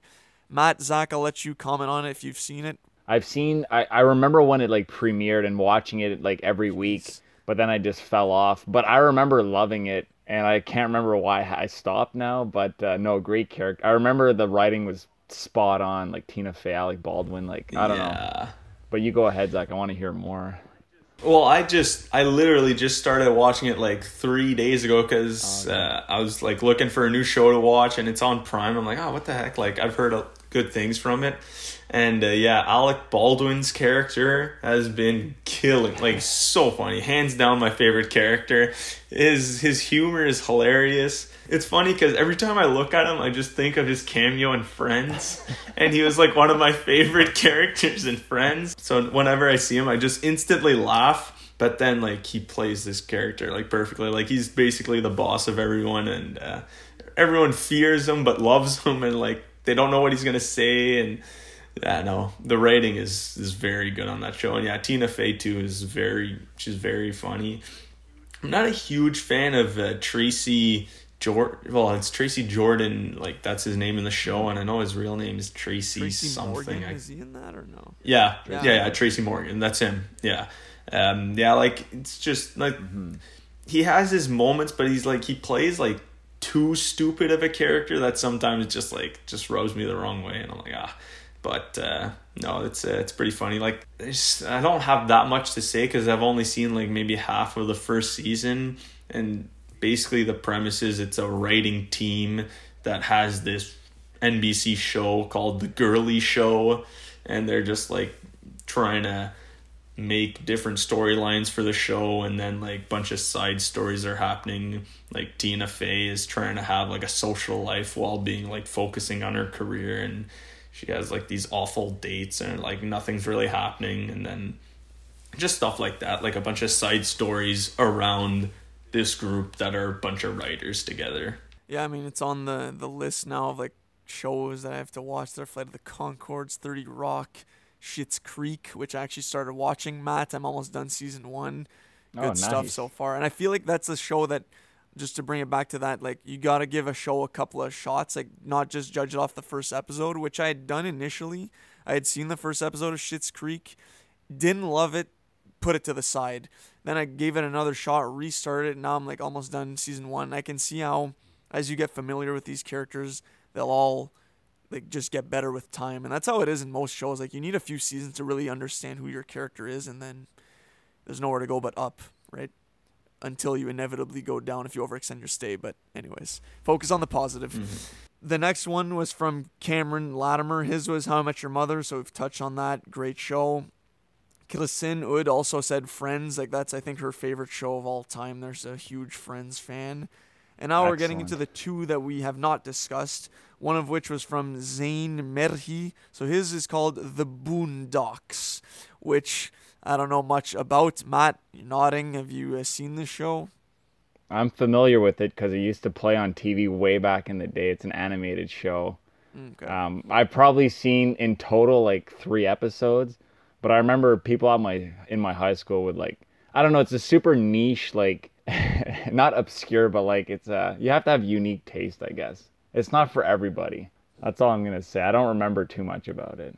And the last one was from Taunt Mary, your mom, and she came through with which is listed as one of the top comedies of all time, which I've never seen, called MASH. Ah.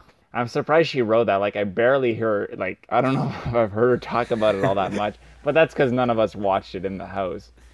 We do know that MASH is like one of the most uh, most viewed like series finale of all time, right? Like it was a hugely popular show, and I just I never got into it. And I mean, to me, it was a little dated watching the reruns on TV. It, it would always play with Seinfeld on like the TV Tropolis TV channel, like channel nice. channel 54. TV yeah Tropolis. yeah, like I, I never got into MASH because I don't know, it just felt I didn't get the humor. But I'm sure it's a fantastic show. I'm sure all those old shows are great. They're just before my time, like Cheers or Yeah. Happy Days. Frasier. I, I just never watched them. That's all. Those were our listener submissions.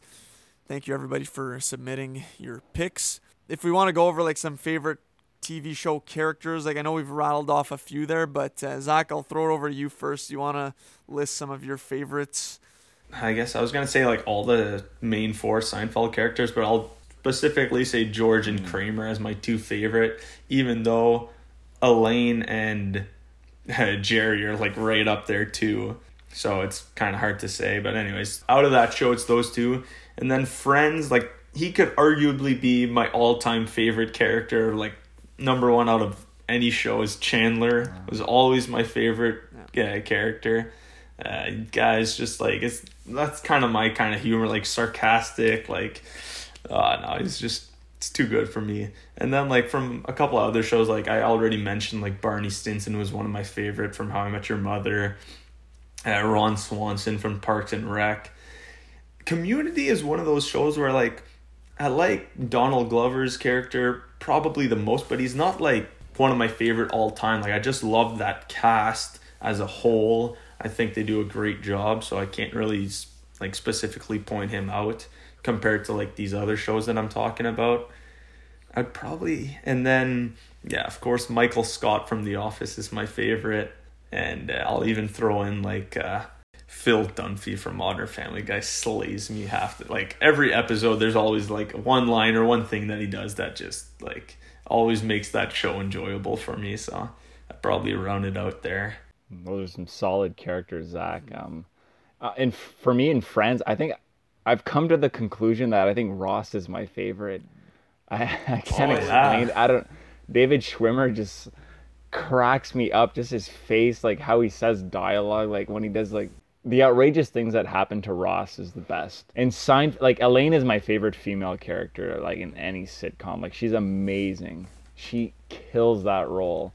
But I think oh, George, if I were to pick one, George is the best. Like one of the greatest characters ever created, George Costanza. Everything about him, his parents too, throw them in there. Like I love George. Um, Michael Scott, iconic in The Office. Barney, yes, Barney is great. I don't think I could comfortably say he's one of like I don't know. I feel like because of where the show went, I can't I can't include him. Um, other oh oh Sheldon Sheldon in Big Bang, like I loved him. Like even when he goes downhill, he's still really great. Like Sheldon Cooper's a great character. Jim Parsons will forever be typecast or known as that role, and he'll never escape it. But that's okay. I mean, you you've made it.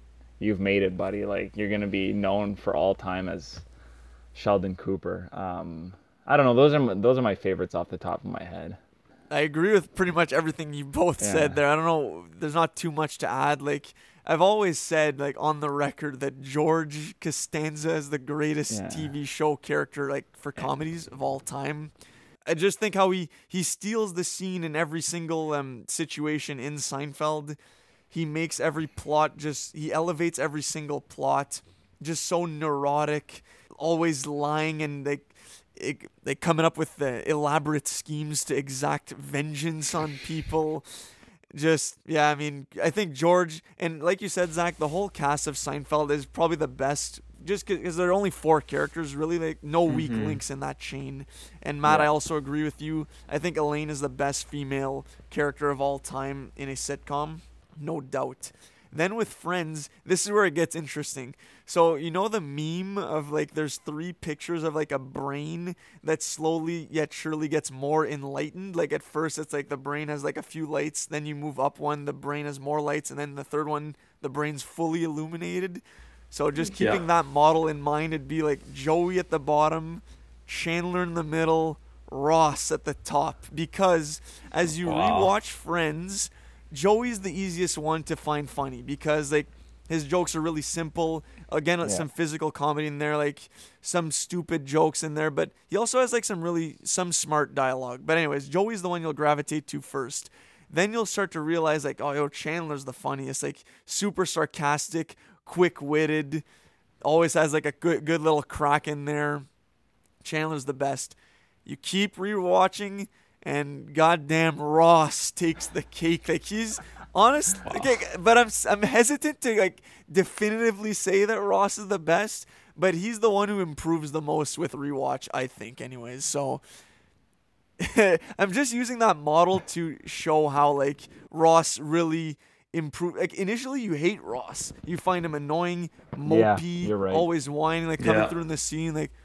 Oh, and just like you just like, how is this guy getting all these hot girls? Like you're just you don't you don't like Ross at first, but with time, Ross is the guy. But it's like it's between those two for sure. Moving over to The Office, uh, Michael's the best one, I think, no doubt. Then it's like Dwight and Jim kind of play off each other well, so I, I have a hard time putting one above the other. But then it's those minor characters that you rewatch a lot, like a Creed Bratton, hilarious. Even Oscar, like really Yeah. gets better with time. I've always been like a big Ryan fan as well on The Office, like little lines and uh, looks to the camera. But uh, Michael You gotta takes plug in a Kevin Malone Oh, in there. How can you leave so him out? Hundred percent. And then, like you said, Zach, Community, like Troy, I think is the best one in that show. But the strength of Community is in their ensemble cast, and I wouldn't put Troy in like a top character conversation. And not that I'd put Creed Bratton in a top character conversation. I'm just saying like characters in The Office do get better with time. Barney again, Phil, Jay, pretty much all the same that have all been said. I'm just just Yeah. saying why I think they're uh, up there for me. So I think we're all in agreement that like Friends and Seinfeld are our top two shows. I'm putting Office number three as well. Community and like I said, Atlanta. If like it has two more seasons confirmed coming, if those end up being like as good as one and two, that'll be top five. And How I Met Your Mother's going down because of its ending. That's what I'm closing off with. Like those are my five favorites of all time. Uh, I'll close off with Office, Friends, and Seinfeld in like my top three. Even like I have never seen all of The Office, but I know I've seen enough to know like like I've seen so much as when when I was younger that I know it's in my top five, and like four and five would be like Married with Children and The Big Bang Theory. If I really think about it, Okay. like I really dug those shows, so that's my top five. Man, you're really making me want to watch Married with Children now. Definitely starting that up next. Yeah, no, like kind of. It's kind of hard to. Well, obviously, I'll I'll jump on the same uh, bandwagon as those top three. It's the same thing for me there. Friends, Seinfeld, and The Office for sure. Like those are the ones I've watched the most. Those are the ones that have made me laugh the hardest. And like even rewatching them, I'll still like cry sometimes. Like it's too funny. And it's funny though because out of those three, Seinfeld is the one I want to watch the least of because every time I do re-see it, it's like, oh, I haven't seen this in a long time. And Then it like actually floors me. Friends in The Office, I've seen them so many times that it's still like funny, but I don't know why I keep it in like a different uh, category than the other two. But I would throw in uh, Parks and Rec in my top five, and then Community as well. Those two other shows added with those three is definitely the ones I've rewatched the most and enjoyed the most. Had How I Met Your Mother ended better, like that would have been like I think I already said in the episode they're like certified top five show. It's true. At its Just such a sour taste in her mouth. yeah. People don't forget. people don't forget. Like people remember a show how it ended. Really, Mm-hmm. it's, uh, it's sad to say. True but words. like I made the comparison earlier. Just think Game of Thrones. Like Game of Thrones. yeah. people look at it in a in a bad light really now. Like whenever you, whenever it comes up, it's always in a negative light. But anyways, Yeah. We'll have another Game of Thrones episode down the road there when their other shows start popping up. So, anyways, so yeah, Zach, uh, thanks a lot for joining us. It was an absolute blast reminiscing with you here. Talking about these shows, like we had the exact same upbringing on shows. we only differ in like Yeah. Parks and Rec, but you know, it was super fun chatting with you. Any final notes for the listeners? Yeah, no, I had a blast just talking about all those great shows. It always puts a smile on my face thinking about all those great memories and uh, always. And it's funny actually. I want. I was thinking about this earlier. Like I, I like to think that so many of like my like so much of my humor comes from like these shows. Like I'll just be in situations and like like I'll think of like something like a character I'll say and I like I put my own twist on it and then it just works in the situation I am and like like start laughing like oh like kind of did like so much of like my own jokes spun off from like different things I've heard from shows and then it just I make it work for myself Yeah. and uh gotta thank the OGs on that one helping me out in some sticky situations like oh, what do I say what do I say Uh, okay yeah this quote works perfectly right now So true. That's awesome. but uh, yeah, no, I was really, I was really happy to join uh, this podcast. It's uh, definitely something that I uh, love watching and I love to talk about. Look forward to having you on again down the road, Zach, and uh, yeah, we'll chat later. Yeah. Thanks, Zach. All right, thanks, boys. Now we're gonna get into our random recommendations segment.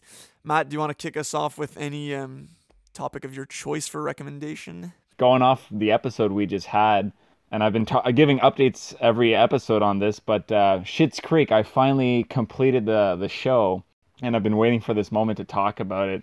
It's o- it's only six seasons, and the show like flew by for me.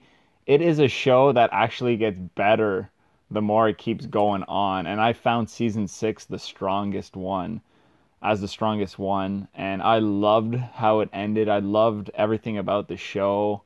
I know you talked about it uh, just a little bit a while ago on the show on the, when we had Zach on Eric, and I'm glad like you're almost done season one or done season one. Um, keep going is all I have to say because it actually gets better. Unlike a lot of shows we mentioned where it goes downhill after a while. So Schitt's Creek, loved it. Now I can't wait to get onto my next show, which will probably be The Office or Community now. So I was waiting for you to mention Schitt's Creek earlier in the episode. I was waiting for it, but keeping it for the recommendations. I like it. Yeah. So yeah, man. Like I said earlier, like I've been enjoying it a lot. It's getting better by the episode, and yeah, I mean, um, so where I'm at right now, like um, Alexis, her name's Alex. Alexis is like um dating Ted, who's the vet, The but vet, doing yeah. Mm-hmm. community service with Mutt. I think is his name. I'm not even 100% sure. My Mutt. comment I will make though is I don't see the appeal like for why she would be interested in Mutt. I think at this point he's said about 50 words in the whole show. It's super interesting. I'm interested to see where it goes and like if they'll start dating. Like that's what it's looking like anyways there, but anyways, I'll just see where where it takes us, but I'm de- I like her character and I do like um Eugene Levy. Moira as well is kind of interesting. The mayor is just like just Oh. Yeah, off the Roland. wall outrageous. Roland is the best. He's hilarious.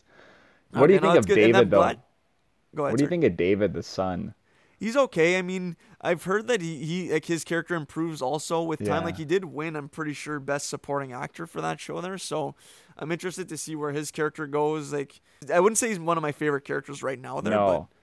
He takes a lot to like get used to and his his mannerism and his expressions, but like to me he becomes funnier and like more outrageous and Okay. you get used to him and then you start like loving him. And it's not for everybody. Like I know some people would watch him or the show and be like, "Oh, that's this like no, it's it's not funny. It's not for me." I don't know. I the writing in Schitt's Creek and the characters are what do it for me. And like when you have Eugene Levy and Catherine O'Hara as the parents playing the parents, like those are two phenomenal actors. So can't go wrong. you cannot. Um, so I also recommend Schitt's Creek, but my recommendation is going to be more geared on the book side of things. Oh, okay. So I've I absolutely crushed this book and like I tried to spread it out as much as I could. Maybe it took me like a week and a half to read it all, but it's a book called Yearbook written by Seth Rogen.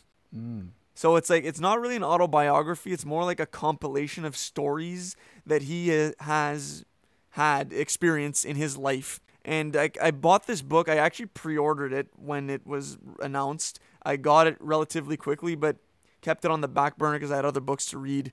And it took me a few months to get into it. And I kept seeing on Twitter because I follow Seth Rogen, people tweeting at him like, "Oh my god, this is the funniest thing I've ever read. Best book ever. You're a genius." And the way I saw it was like I was just seeing these people tweet at him with like great praise to get like a retweet from him or whatever, which I see often like in music especially. I'll put an obscure reference out there. This rapper slash producer called Kirk Knight, who I was a big fan of, people would tweet at him and say like Dr. Dre, Pharrell, Just Blaze, Kirk Knight, best producers of all time. Like, come on, like that's just an obscure, an, an absurd statement just to get a retweet from this guy, and it would work. This is not the case because this book literally had me crying tears of laughter reading this book. Oh, I was reading everything in Seth Rogen's voice too. The the commas, words in italics and bold, like just to emphasize a point. Oh my god, so funny.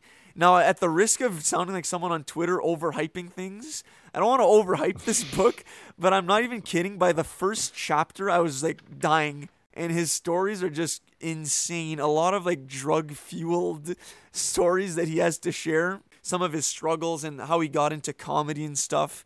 But I 100% recommend this book. I can pass it to you, Matt, if you want to read it there. Definitely recommend. I definitely want to read that now because I too will do the read it in Seth Rogen's voice. I mean, such an iconic. I'm glad. Um, uh, can we get? Can I get an update on Crimes and Punishment? Yeah, man, I still read. I'm like halfway through. I'm reading. I, I try to read like a chapter per day. It is heavy. Okay. I'm enjoying it still. I'm not gonna go on here and say like it's my favorite book of all time, but I am enjoying reading it though, no doubt. So that's my update on it. but No, I'm just curious. It took a back seat to yearbook for sure because that was like definitely an easier read. I didn't have to really like focus on anything there, and like it was funny. Like, I, I have never laughed as much reading a book in my life than I did with yearbook. I'm actually gonna keep going here on my recommendation because it's a clean segue from what I'm talking about here. Two movies that I have to recommend. And it, it's fitting because it's a comedy episode there. I watched the movie called An American Pickle starring Seth Rogen. I, I think I talked about this a while ago on the pod that it was on my radar. It's a pretty stupid movie, but you know what? I really enjoyed it.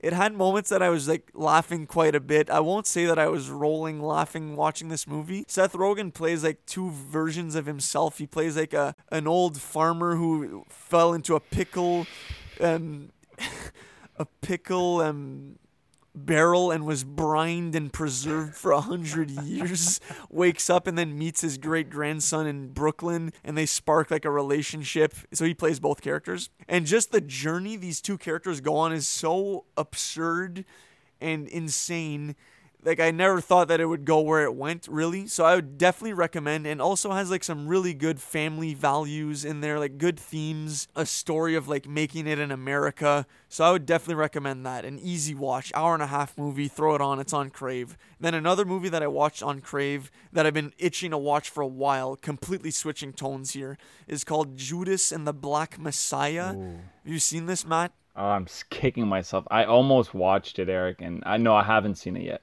Okay, I definitely recommend. It's a it's an intense movie, but I loved it. The movie is led by Daniel Kaluuya, who plays um, Chris in Get Out, and by Lakeith Stanfield, who I mentioned earlier in the episode. It's the story of Fred Hampton and the Black Panthers in Chicago. So it's the character played by Lakeith Stanfield is called Wild Bill.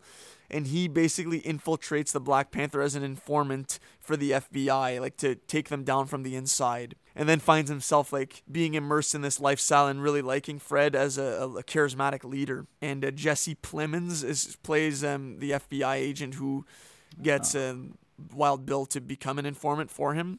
Really great story and uh, based on a true story, riveting action and like captivating dialogue in there.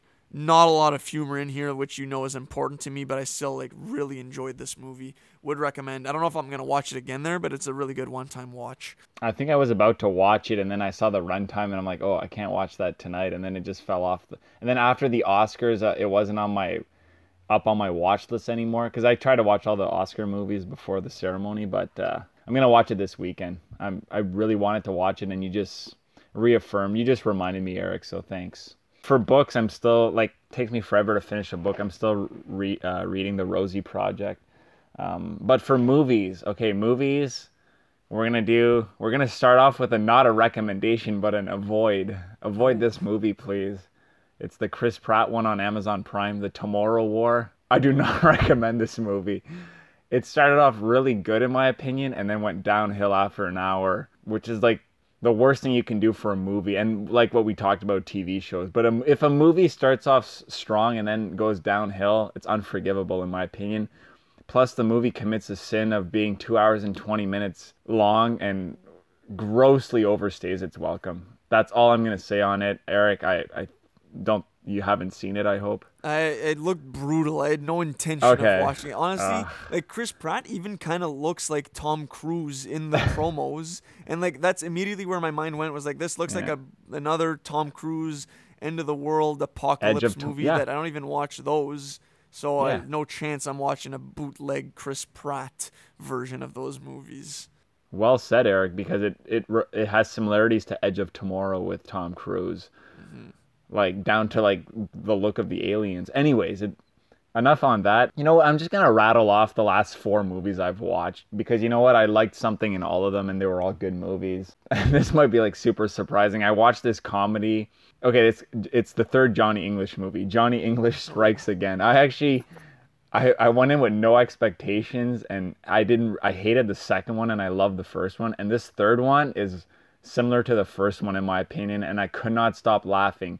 Maybe I was with the right people, maybe I was in a good mood. I could not stop laughing at the visual gags and Rowan Atkinson doing his thing. Okay, the next movie is a movie on Disney Plus and it's extremely it's a very sad drama with a dog. It's called The Art of Racing in the Rain. It's based on a famous novel, actually. Um, like any dog movie, you know you're what you're in for. It's like I said, extremely sad movie, but I don't know. It was very uplifting at the same time and just well acted. All I got is like I recommend the movie, but don't watch it if you're in a type of mood where, where you you know like don't watch it if you're having it like a bad day. The next movie I watched is a coming of age movie, and I think it's on Disney Plus as well. It's a coming of age romantic uh, like comedy drama. It's called Love Simon. It's about mm. like a kid who's who's gay, but he he hasn't outed himself yet. And I don't know. I thought the dialogue was really good in the movie. It's a I like a good coming of age film. I don't know. I I'd heard about the movie a lot, and when it popped up on streaming, I'm like, you know what? I'm just gonna watch it, and I was not disappointed by it. It's just a solid, easy film to watch with strong messages. Now this the last movie I watched. I actually watched this at work on all my breaks throughout the week because this movie's on YouTube, believe it or not. Now it's a super obscure movie, but like I don't know, maybe we have some older listeners that like watching like black and white films, but uh, it's a British film called The League of Gentlemen, and it's basically a heist movie. It's from 1960s, so if you just punch that in on YouTube, you'll find it. The League of Gentlemen, solid heist film, clever dialogue, good characters. That's all I'm gonna say. If you want to watch like an old British classic. Uh, so those are the last four movies I've watched that I really liked, and I'll just leave it at that. Solid diversity there. Um, Yeah. Andy and I saw Love Simon actually a few years ago. It's a good movie. Like it has some definitely some sad moments. Mm-hmm. Overall, like ends well, and which is good. Like in a movie like that, there it deals with some very serious, important Yeah. themes as well there, and like finding yourself and trying to fit into. Like he's a high school kid who's gay and like in some uncomfortable social situations there. But no, it had a lot of really good moments, and like the theme of family, like acceptance, was really important in there too. And like Josh Duhamel plays his father, and like I thought he was really good. Like not that he was an extremely central character in the movie, but like I really liked his scenes with Simon. Like they had some some good moments in there, and like that's what I remember of it. And uh, no, it was a good movie. Honestly, like, would recommend as well. The others like I haven't really seen or heard of. Like League of Gentlemen sounds familiar, but have not seen it. But no, it's fun. Like I'm actually like as you can see now, I have some movie recommendations to give out. Now that hockey's done, you know, let's go Tampa champs back to back. Let's go. I'm All right. um, I'm happy that I can get back into the movie game and give you all some recommendations. I have some more on my list on Crave, and uh, we'll continue to fire them off as we keep doing these. Excellent. I have like one last thing I want to recommend because now that more rap albums are starting to be released, like this album won't make my top 10 so I can just throw it away and like it's still a solid album that I enjoy which I think is kind of obscure. I don't know if you've listened to it Matt, but it's called Orange Print by a rapper called Larry June. Like I I never really heard of this guy and um, had maybe seen his name like feature on a few other artists that I like there on their albums, but like never really gave much thought into him as a rapper on his own. And then I saw like this project got some decent reviews, so I'm like, I'll check it out. It's a really chill album, like some good summer vibes, like West Coast summer vibes. Like it reminds me of like not G funk, but like some bouncy West Coast, like Dom Kennedy, if you know his music, like those kind of vibes. It's really chill. He makes a lot of like tropical references, like he's a big orange juice guy. I don't know if this like will reinforce anyone wanting to listen to this album, but I think it's a really chill album. If I like the first three, four songs are not into it, I would stop because it's a pretty consistent vibe throughout the whole project. I really like it. Like it's a chill album to drive like with the top down to just like sunny day, crushing some orange juice apparently. Just I, I would recommend Larry June Orange Print. That's my rap album recommendation. Oh, I'm definitely gonna check that out now. I mean, I want to pad my 2021 listens with as many albums as possible. So Yeah, for sure. thanks for that one. and now like there's some good there's some good albums coming out now like it's starting like now we're we're recording in early july so by the time this drops all the albums that i'm going to mention will have been released but keep your eye out or if you haven't heard them by now listen to like today vince staples album just dropped i listened to like the first half of it so i'm excited to listen to the rest of it that's today next friday pop smoke albums dropping next oh. friday Dave's album dropping. We're all alone in this together. I'm pumped for that album. And then the Friday after that, Isaiah Rashad, who I've been extremely excited for a follow up album from his 2016 album. So that's like all in July. And then who knows, there might be some extra releases in there too. So that's like four contenders for like top 10 material. So stuff's starting to drop. It's fun. Thanks for letting me know. I don't follow as closely as you, Eric, but uh, now I'm I'm the Dave. When you said Dave's dropping an album, I'm because Psychodrama was like, wasn't it your number one, Eric? Like, It was yeah yeah it was number one actually that or Oh. Bandana like I alternate between the yeah. two but yeah Psychodrama is definitely wait. top top two of 2019 by Dave. Check that out if you haven't heard it. It's a freebie rec. Awesome.